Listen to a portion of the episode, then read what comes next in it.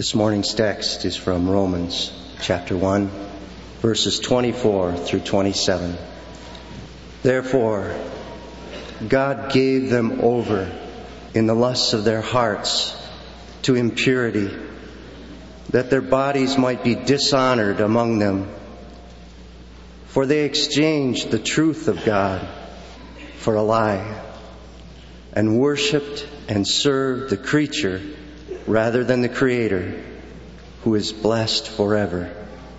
Amen.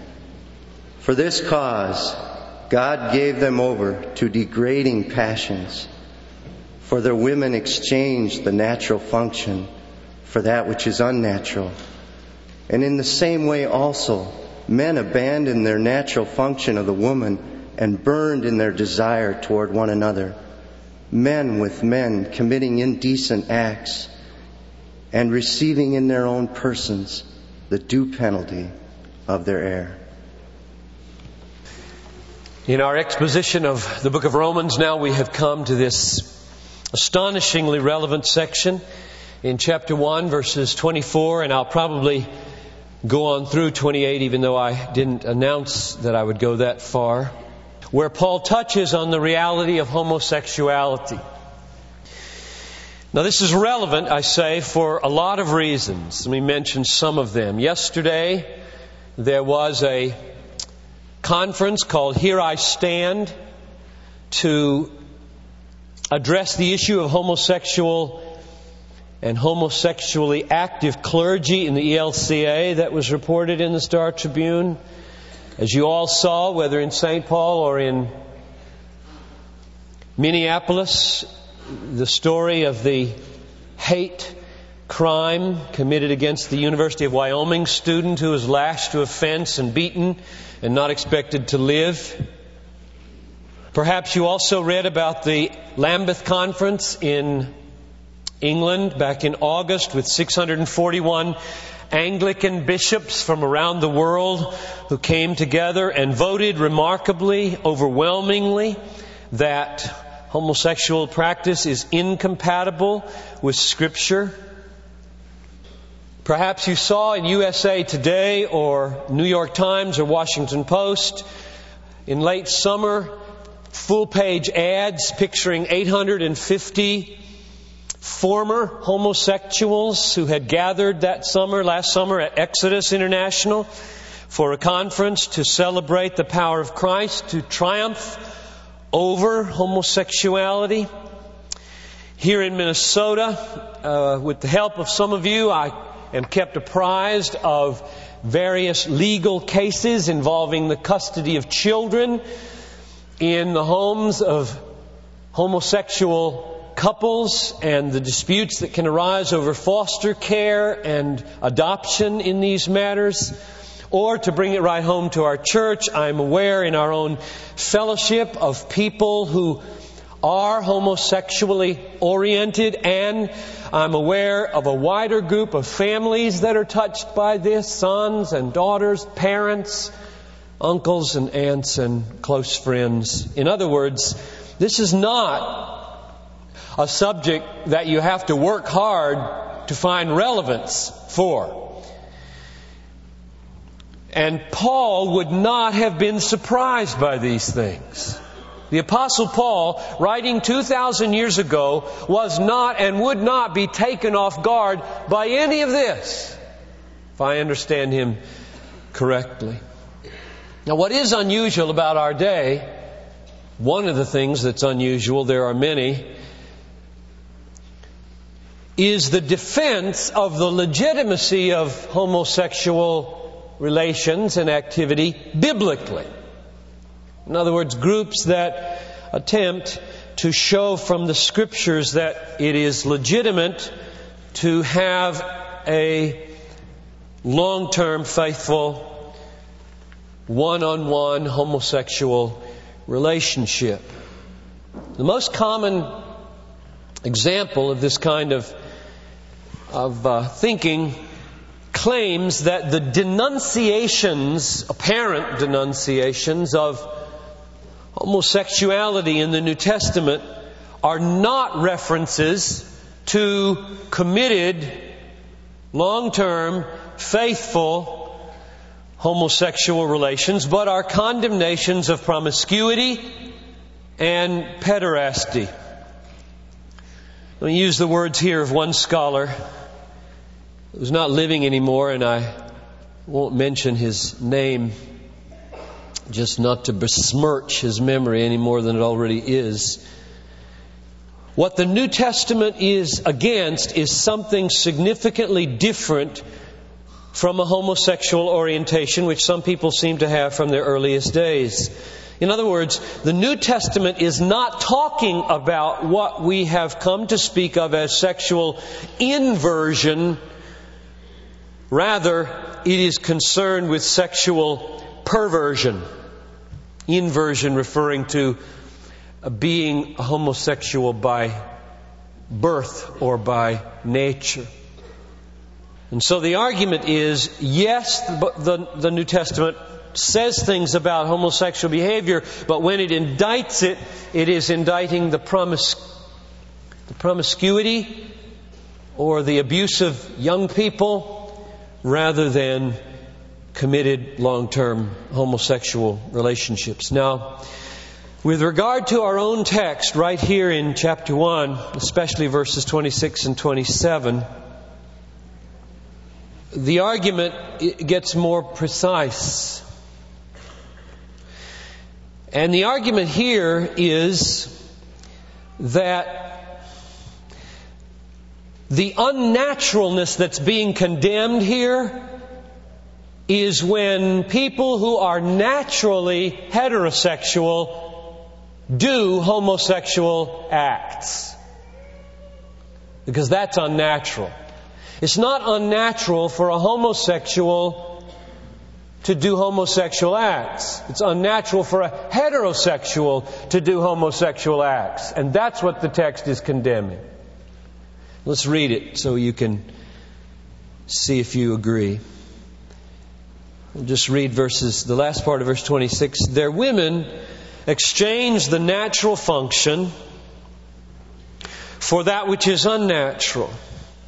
And in the same way, also the men abandoned the natural function of woman and burned in their desire toward one another. Men with men committing indecent acts. So the argument goes that what's being indicted here is the unnaturalness of those who are by nature heterosexual leaving that to do homosexual activity, and by implication, I assume the reverse would also be true. Those who are homosexual by nature would be unnatural to leave that and engage in heterosexual activity. Now, there are major problems with that interpretation. And I'll mention three, and as I move toward the third one, I move there because that one opens the whole text to us, and I will try this morning to, to give a faithful exposition of this whole text, not just a piece of it. Here's the first problem. In verse 27, it says, The men abandoned the natural function of the woman and burned in their desire toward one another. Now, if these were men who were by nature heterosexual,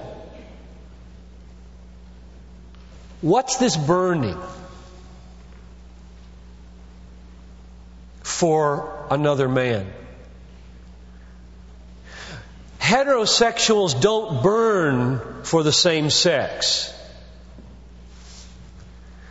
This is a very strong term. Burning. It's used only here in the New Testament. It's not just the word burn, it's got an intensifying particle on the front of it. And so here is a major stumbling block for saying that what we have here is heterosexuals who, for some strange reason, would engage unnaturally in homosexual activity. Paul's mind, these people are burning for the other sex, which I think almost by definition is what it means to be a homosexual by nature, not heterosexual. Of course, there is such a thing as a bisexual. However, if, if you contemplate the possibility that that's what Paul has in mind, that the argument won't work either. Because by implication, though I haven't read this argument, I've only read the other one, a bisexual would by nature naturally engage in sex with either a man or a woman and therefore shouldn't be indicted for either because you're only indicted, according to this argument, for going against your nature. And if your nature is homosexual, do homosexual acts. If it's heterosexual, do heterosexual acts. And I presume then, by implication, if you're bisexual, do either. And do them, well, I can't even finish the sentence making sense out of it. That's why we haven't read it, I suppose. Because it's hard to be faithful and long term doing both. So the first problem I have with this argument and this interpretation is that the language of burning for your own sex doesn't seem to fit being a heterosexual and crossing over promiscuously to do homosexual acts. Here's the second problem. In verse 27, at the end of the verse, it says, Their women exchanged the natural affection uh, for that which is unnatural. Or is that verse 26? The women exchanged their natural affection f- for that which is unnatural. Now, the little phrase, that which is unnatural, in the Greek is a stock phrase in Greek ethical literature for homosexual behavior per se not homosexual promiscuity by heterosexuals. Now, I read that long time ago, but yesterday I tracked down Josephus, I tracked down Philo, I tracked down Plutarch, and I looked up texts to see the use of paraphusin and whether this claim was so. And it is so. This is a standard usage in the Greek world that when something is done paraphusis, against nature, it was what they used to describe homosexuality per se. Therefore, all the evidence linguistically is that when Paul uses the phrase to describe what women or men are doing, he's not talking about the extraordinary promiscuous activity of a heterosexual going against that nature to do a homosexual thing, but homosexuals per se are paraphusis, namely against nature. So Paul simply picks up the common phrase that's used for homosexuality per se in the whole Greek ethical literature and uses it, and that stands in the way of this interpretation. Now, the third argument against such an interpretation is the big one. And it involves us in the larger picture of what's going on in this text. And that's what I want to talk about this morning but first, let me tell you where we're going this week and next week and some of my prayers about it. My aim today, in the time that we have, is to give a sound and faithful exposition of verses 24 to 28 as I can, which will leave me no time for application today. Which is one of the reasons I planned a long time ago that we would take at least two weeks on this. And so my plan is that you will come back. My hope is that you will come back. Because once we're done with the exposition and the big pictures before us, many questions are yet to be addressed. Practical questions, personal questions, and the wider social questions, as well as the wider biblical context, which I'm not going to touch on at all which needs to be brought in. So we will take at, at least one more week on this. At least. Now, my prayer as we do this is that in both these weeks, we will be a church, and I will be a preacher in particular, that we'll find a biblical balance between clear conviction about the sinfulness of homosexual behavior and patient compassion to come alongside those of you who have homosexual desires and alongside your family and your friends and seek your good.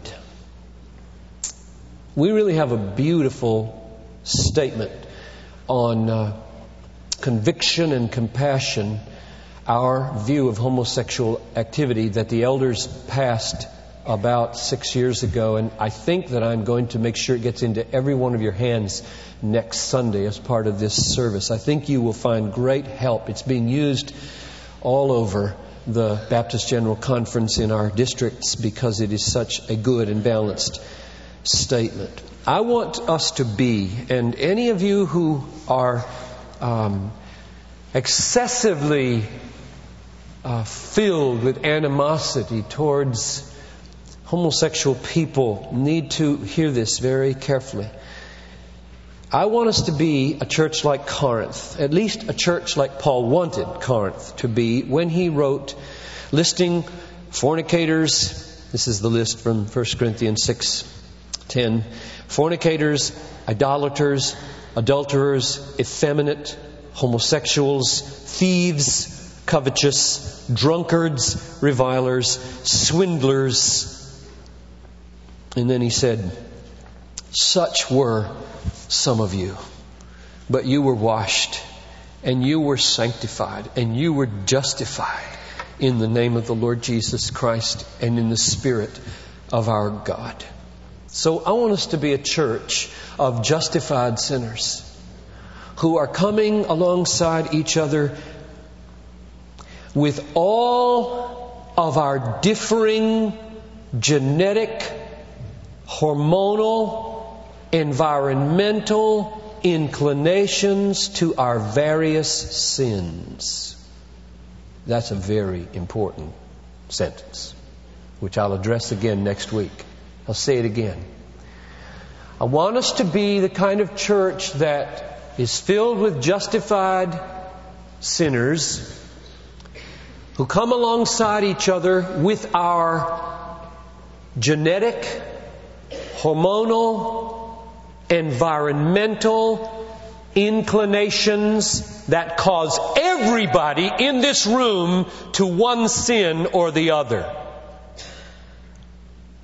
It is folly to think there's no genetic basis for anger, impatience, rudeness, lying, theft, do you think that sins emerge de novo out of nowhere on the spur of the moment?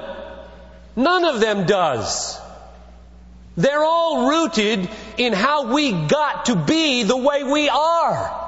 Either by virtue of our parents, or our hormones, or our genes, everybody got to be the way you are, crummy as you are, in this room by virtue of the interplay of those three things genes, hormones, and experiences of a zillion kinds, so that what pops out of your mouth sinfully or out of your life sinfully is owing to stuff in you and your background. So there's no sense here of getting all worked up about whether sins of any kind have roots in nature. They do.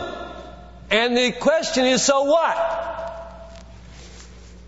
You do, you do genetic research on all the violent criminals, criminals in prison today, and you will find physical differences between them and the run of the mill culture. You will. So what do you do? Empty the prisons and turn everybody loose?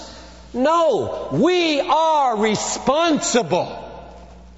I am wired to sin certain ways. And I could tell them, but there's no point in wasting your time on things you already know, probably. My personality is spring loaded to sin certain ways. No excuse, Piper.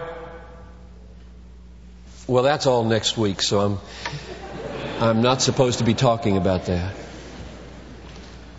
All of that to say, I'm glad you let me be your pastor. And I don't want to run out anybody from this church who's wired to sin. I don't want to chase anybody away who struggles with the way you're wired or the way your parents did you in. I want us to get around each other and say, if it takes 10 or 20 years, going to stand with you in this battle. But make it a battle. Okay, now the third reason for why this interpretation is not valid. Namely, the interpretation that says really what Romans 1 is all about is heterosexuals who become promiscuous in homosexual acts or homosexuals who become promiscuous in heterosexual acts, and it's not talking about homosexuality per se as an unnatural thing that Paul disapproves of. I think that's a wrong interpretation and and the third argument has to do with the entirety of the meaning of the text. And so I think the entire text has another viewpoint. And I want you to, to follow me as I show you that viewpoint. What I see in this text, and I hope you have your Bibles open now because I'm going to get very specific and walk you from verse 23 to 28, pointing out a pattern that develops. You've, you've all seen it probably, but it'll help if I point it out again to make it crystal clear. Three times in this text, there is a sequence of thought with three steps in each sequence. Each of the three steps corresponds to each of the other three steps and sheds light on the other three steps in the sequence. Let me summarize first what the three steps are, and then I'll show you the three sets of sequences of those steps in this text. Here are the three steps. First, we have exchanged the glory of God for the creature. That's step one. It's mentioned three times. Step number two. God hands us over to that which we prefer. That's mentioned three times. Third, we therefore, having been handed over to that which we prefer, act out externally and bodily in our sexual relations a dramatization of what has happened internally and spiritually in the horrendous exchange of the glory of God for the creature. Those three steps in that order are mentioned three times. You cannot miss the point and structure of this text once you have been drawn, have your attention drawn to it. So let's, let's walk it and see it. Let's start in verse 23. First set of three. Verse 23.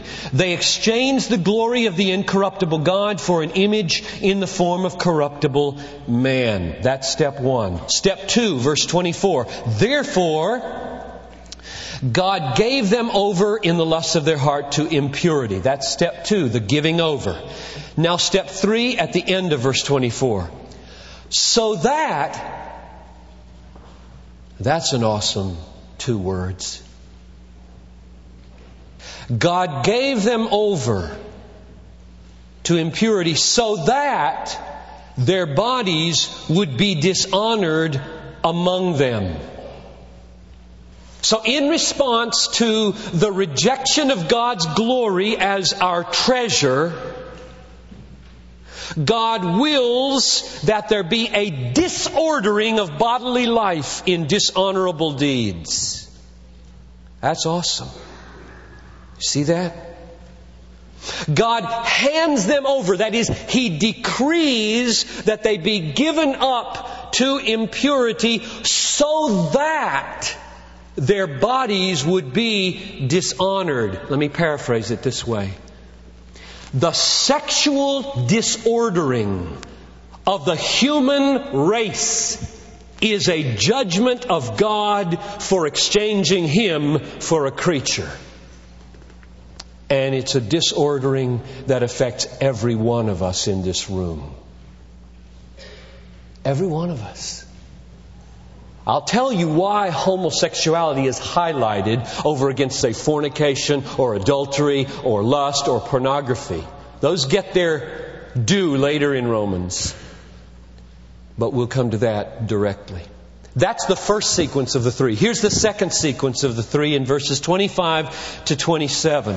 Step one, verse 25. They exchanged the truth of God for a lie and worshiped and served the creature rather than the Creator who is blessed forever. Amen. Now, what is that parallel? That parallels verse 23. They exchanged the glory of God for images. Here, they exchanged the truth about God for a lie. What's the truth of God that they exchange? The truth of God that they exchange is God is more to be preferred than creatures. God is more valuable than creatures. Any creatures, human creatures or any other creatures, God is more valuable. And that truth was exchanged for a lie. What's the lie? The lie is, my way is better than God's way. That's the lie. My preferences are superior to God's preferences for me. Idols are better than the Maker. So that corresponds to verse 23, and that's step one. Here's step two in this second sequence. Verse 26. For this reason, God gave them over to degrading passions. What does that correspond to? Verse 24. God gave them over to the lusts of their heart in impurity, to impurity. Now, step three, verses 26 and 27 is the unpacking of homosexuality. Their women exchanged the natural function for the unnatural. And in the same way, also men abandoned the natural function of the woman and burned in their desire toward one another. Men with men committing indecent acts. Now, what does that correspond to in the sequence? It corresponds to verse 24 at the end so that their bodies might be dishonored among them. The dishonoring of the body that Paul has in mind in verse 24 is homosexual behavior, per se. So we can say more specifically now what he had in mind. In the first sequence of thought, he had in mind this the sexual disordering of the human race, in particular homosexuality in this text, but not only homosexuality, is a judgment for the exchanging of the truth of God for a lie. This is why he handed them over.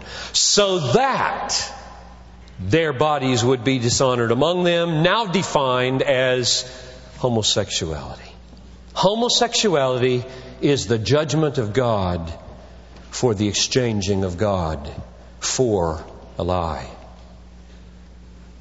Now, here's the third sequence of the same three thoughts, starting and finishing in verse 28. Verse 28. They did not see fit to acknowledge God any longer. That's step one. What does that correspond to? It corresponds to 23. They exchanged the glory of God for images. It corresponds to 25. They exchanged the truth of God for a lie. And here it simply says they don't want God in their knowledge anymore.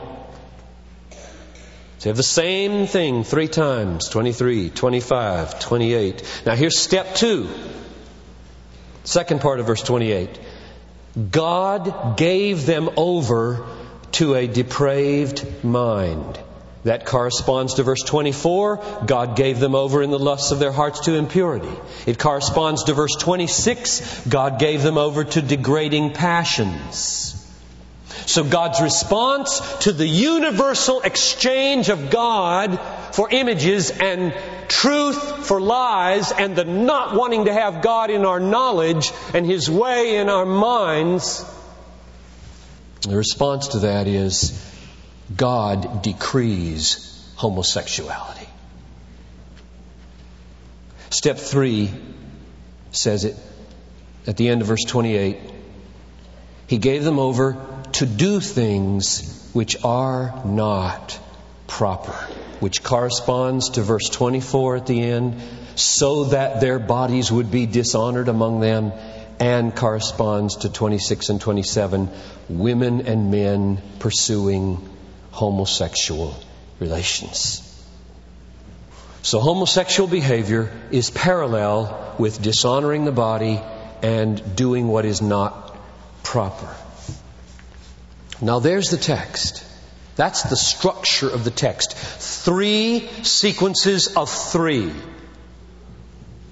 Exchanging God, being handed over to impurity, and dramatizing in your sexual disordering what you did spiritually. That's the text.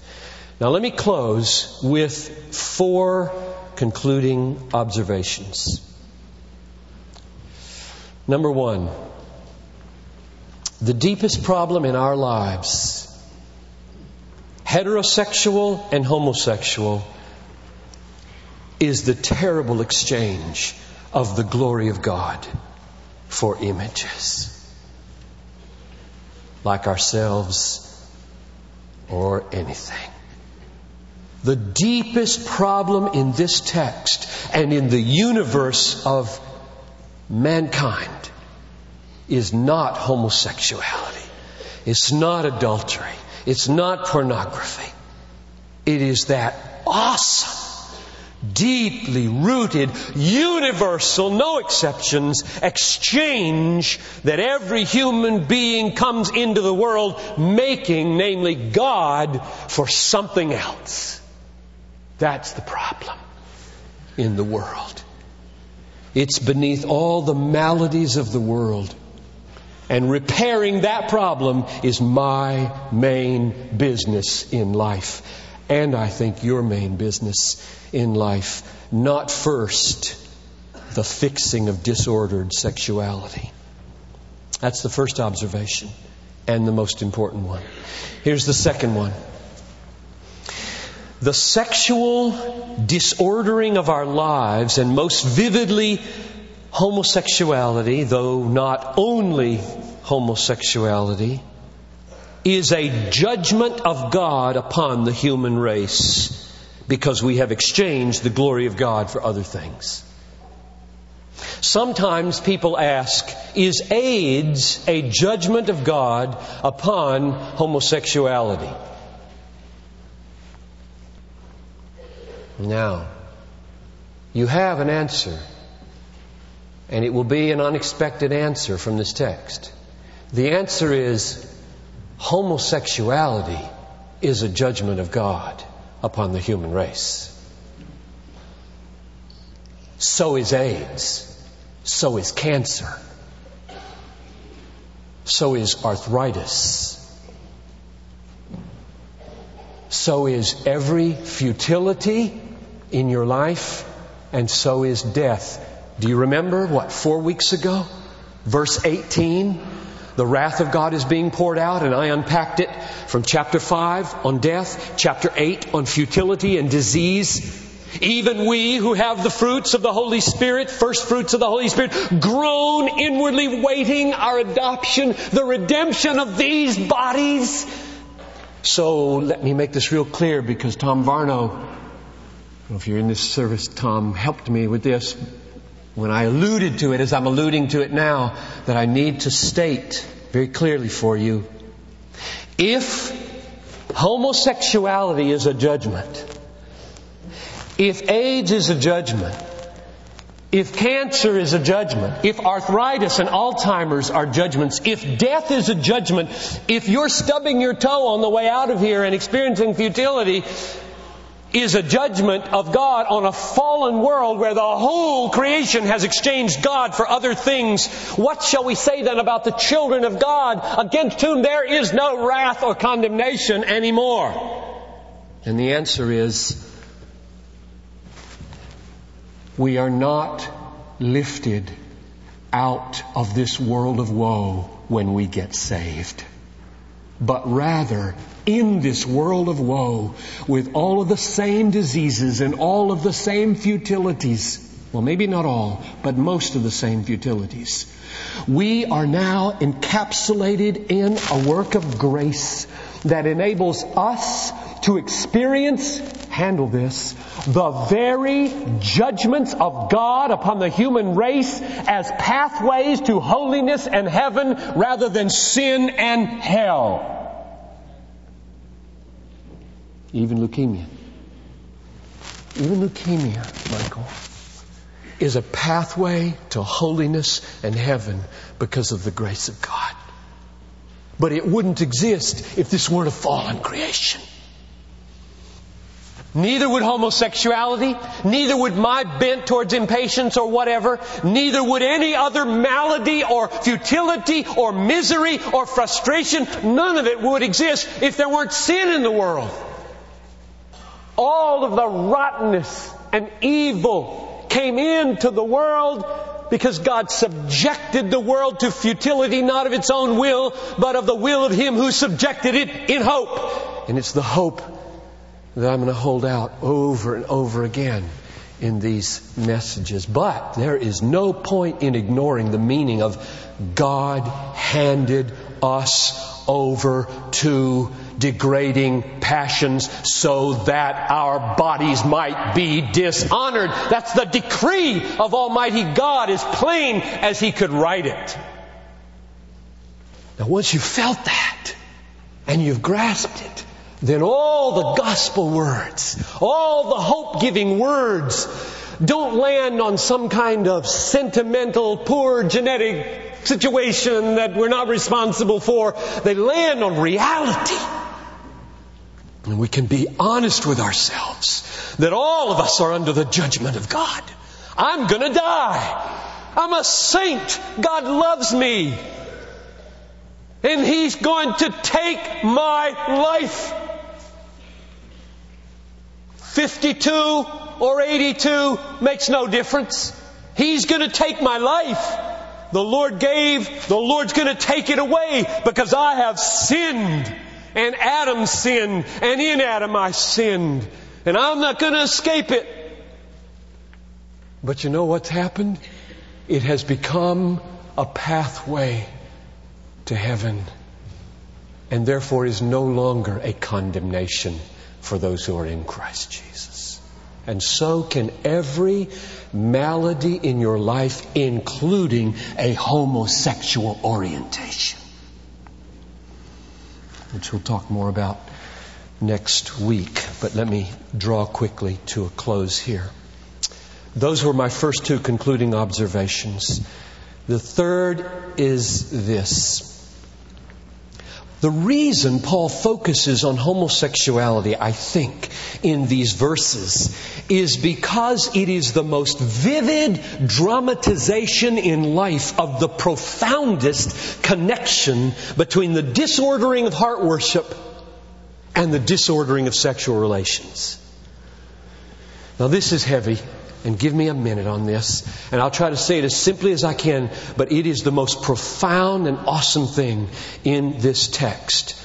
Manhood and womanhood exist from the beginning of creation for a grand and glorious purpose, namely to represent or to dramatize the relation between God and His people. Or later, we learn Christ and His church. Ephesians chapter 5 verses 31 and 32. This is a great mystery, Paul said, and I take it to mean Christ and the church when he referred to Genesis 2.24 about a man leaving father and mother and cleaving to his wife. The meaning of sexuality no, we trifle in this country. Oh, there's going to be a debt to be paid in Hollywood and other places for the trifling of this awesome, glorious, huge reality of sexuality that is so great and so wonderful and so full of meaning at the highest levels of the universe.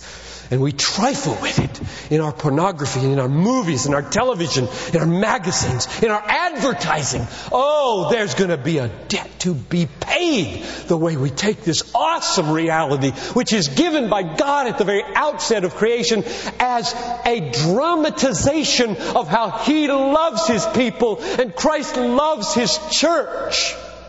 Now,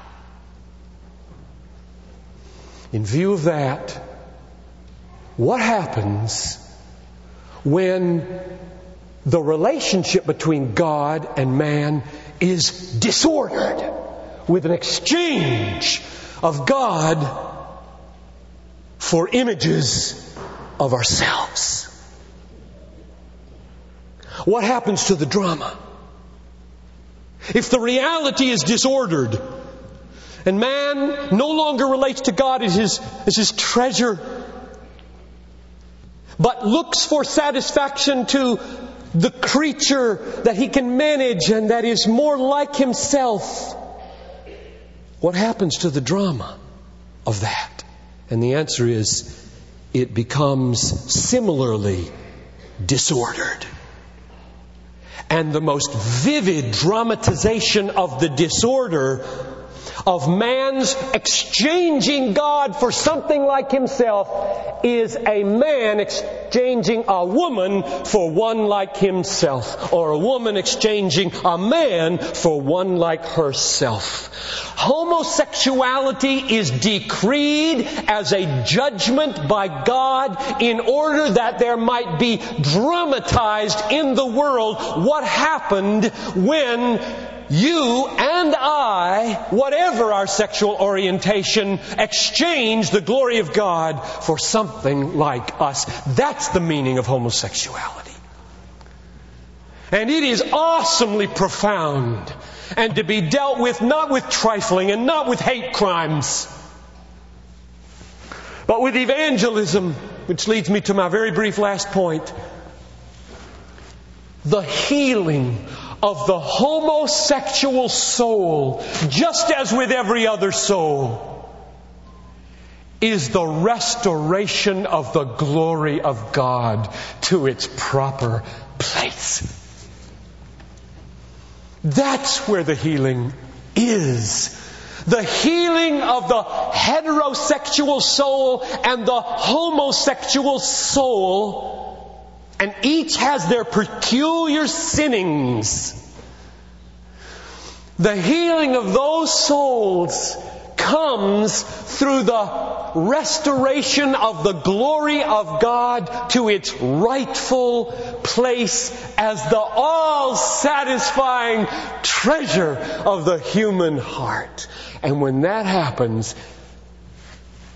either, we'll, we'll pick it up here next week, Either there will be victory, awesome victory over a homosexual orientation. That's happening in the world today.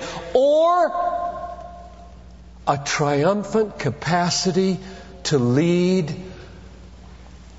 a fulfilled, joyful, obedient, celibate life with the orientation till Jesus finally makes John Piper and you right at the last day.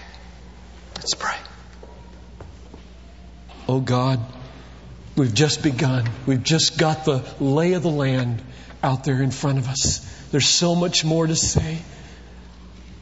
Would you sustain us? Would you give everybody now the capacity to process these things? These are big, these are weighty matters. To be a male or a female is an awesome thing.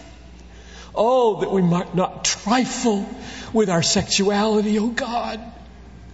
Serial fornications, serial homosexual partners, serial adulteries, going to R rated movies that have sex scenes that no 12 year old should ever lay their eyes on, not to mention 32 year olds.